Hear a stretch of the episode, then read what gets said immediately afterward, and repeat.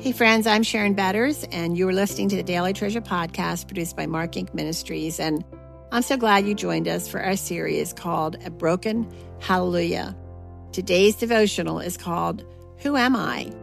And today's treasure is from John 11, verses 25 through 26.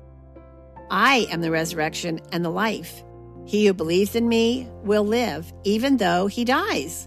And whoever lives and believes in me will never die. Do you believe this?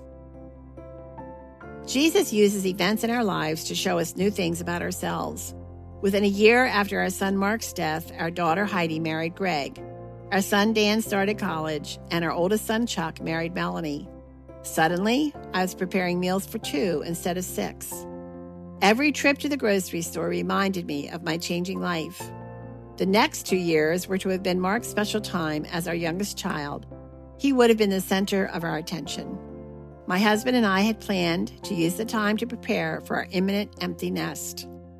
Mark's sudden death robbed us of our preparation time and hurled me into an unfamiliar and unwelcome role change. I was forced to re examine my identity as a woman.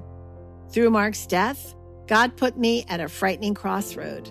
Would passion for God or the loss of my son become the framework of my identity. Unable to make decisions and impatient with mindless chatter, I retreated from leadership in local women's ministry. Who was I? How should I fill my days? How could I? How would I? Learning to articulate my ultimate identity as God's disciple rather than as a mother forced me to find new ways of responding to my redemption. Like the excruciating pain of learning to walk again after an injury, every step caused anguish, but my spiritual health demanded that I face the challenge. What if God's plan for me and for my life includes other losses? What did I have that could not be taken away?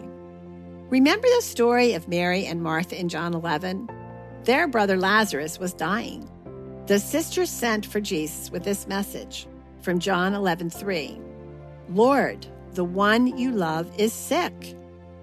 Jesus, who is bound by no one's desires but God's, took his time traveling to the home of his friends. By the time he arrived, Lazarus had been in the grave for four days. What were Martha's thoughts as she awaited his arrival? My own struggles to harmonize God's character with the way he sometimes works gives me empathy for Martha. She knew Jesus loved Lazarus, but the delay did not fit her definition of love. When finally Jesus arrived, Martha's belief in his sovereignty rang out in her exclamation that we read in John 11, verses 20 through 21. Lord, if you had been here, my brother would not have died. But I know that even now God will give you whatever you ask.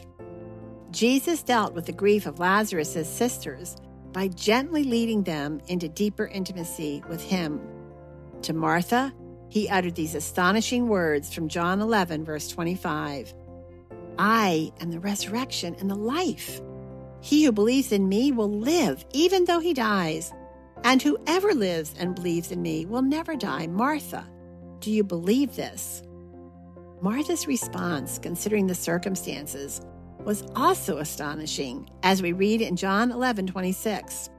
Yes, Lord, I believe that you are the Christ, the Son of God, who was to come into the world. This proclamation of faith would determine Martha's reaction to future circumstances and enable her to serve him with contentment and joy. Jesus confronts each of us with the same question Do you believe this? When I stood beside my son's casket and cried, Lord, if you had been there on that highway, my son would not have died. A similar set of words echoed through my pounding head. Sharon, I was there. I am the resurrection and the life. Mark is not dead. He is alive with me. Do you believe this? Friends, my identity as a believer, a child of the King, determined my answer. But would my whispered yes push me through my anguish to a place where God could use me as a physical demonstration of His faithfulness? Even the power to whisper yes came from intimacy with Christ as we read in Philippians 2:13, the amplified version. Not in your own strength, for it is God who is all the while effectually at work in you, energizing and creating in you the power and desire both to will and to work for his good pleasure and satisfaction and delight. For many years, every morning when I woke, the headline in my soul was, Mark is gone. God's indwelling spirit gives me supernatural power moment by moment to choose submission to God, to reflect my identity as his child, and to seek his kingdom and his righteousness through obedience, as we read in Matthew 6 33. I am learning that tearful disappointments do not mean God is absent, but that he is walking in the fire with me. The future may change how I wait on him, but it cannot change who he is, how much he loves me, or my calling to serve him. Oh, friends, please listen to my words. They are still hot from the refiner's fire. Circumstances do not change who you are. Your primary calling is to reflect the character and nature of God. Whether you are experiencing pain or prosperity, you have many treasures to offer people. When God calls you to offer the treasures of your inheritance, you are on holy ground. God is doing soul work, and He is giving you the privilege of fulfilling His promises in a needy heart. This is grace. Hey, friends, thanks so much for joining us for Daily Treasure. I want to remind you about another platform we have for offering the help and hope of the gospel, and it is Ask Dr. Betters on YouTube.